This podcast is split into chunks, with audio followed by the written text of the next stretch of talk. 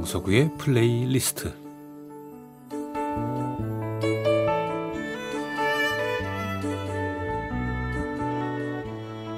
제가 살아가면서 느끼는 어떤 저의 생각, 저의 감정 혹은 오래전의 추억과 아름다운 음악을 엮어 보내드리는 시간입니다. 강석우의 플레이리스트 날씨가 갑자기 추워졌죠?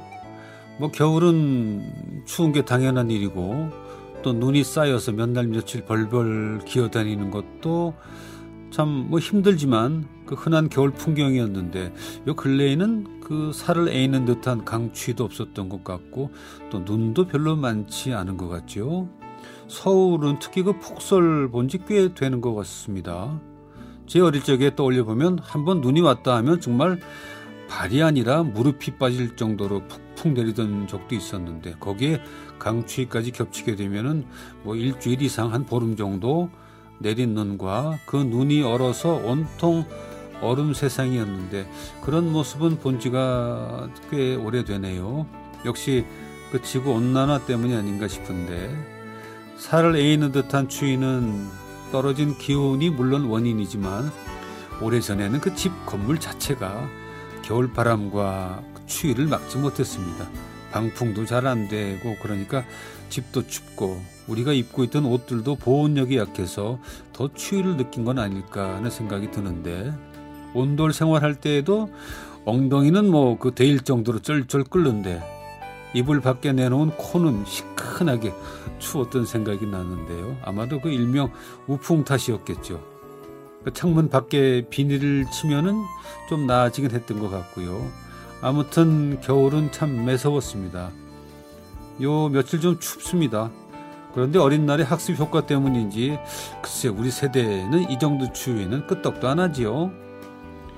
저도 살면서 견디기 힘들었던 추위 몇 장면이 떠오르는데 어, 뭐 추억이라기보다는 정말 견디기 힘든 고통의 날이어서 지금도 아, 다시 겪고 싶지 않다 하는 날들인데 역시 그런 날들은 그 촬영할 때였습니다.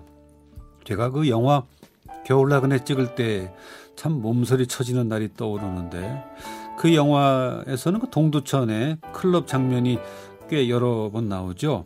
영화에 여러 번 나오는 클럽 장면은 한 번에 다 몰아서 찍게 됩니다. 시간 변화에 따라서 의상 변화도 주고 헤어스타일도 바꾸고 하면서 또 클럽 안에 인테리어도 바꿔가면서 한 번 촬영 들어가면 한 번에 다 찍고 나오게 되지요. 그 해 1985년 12월에 동두천의 한겨울은 참 추웠어요. 난방을 전혀 작동하지 않는 클럽에서 2박 3일을 내내 찍고 나왔는데 거기다 또 수면 부족이 겹쳐지면 더더욱 추위를 느끼게 되는데 뭐 경험해 보셨지요? 아, 물론 난방 시설은 있지만 그 명색이 우리나라 최초의 동신호금 영화여서 소음이 나는 히터는 가동할 수가 없었습니다. 동신호금 때문에 촬영 현장은 언제나 춥죠. 여름엔 언제나 덥고. 영화에서 그 여름날의 안방 씬인데 배우들 입에서 입김이 나는 장면 보신 적 있으십니까? 뭐 스탭들은 방한복을 껴입고 있으니까 견딜만 한데 배우는 그 난방이 잘 되는 따뜻한 공간 안에 있는 것으로 설정이 되어 있으니까 얇게 입을 수밖에 없죠. 그런데 입에서는 입김이 나고 거기다가 토막잠을 자면서 주야 주야 2박 3일 촬영이 끝나고 드디어 집으로 오는 길 정말 해방의 느낌도 있었습니다. 그때 제 차에 안성기 형이 탔었나 탔던 것 같아요.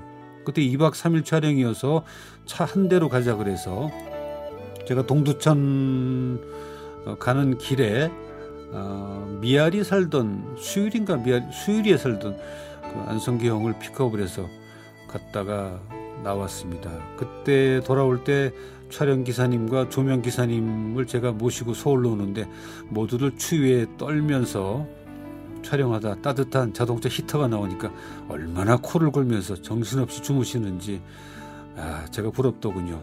뭐 그중 젊은 제가 쏟아지는 잠과 추위에 얼었던 몸으로 밤 운전을 한 거죠. 그 동두천에서 서울로 들어오는 길에 뭐 그간에 왔던 눈이 아직 길에 남아 있었고 또 슬금슬금 다시 눈바람 날리기 시작하고 참 힘든 일정이었습니다. 지금처럼 뭐 매니저나 운전해 주는 사람이 없던 때니까.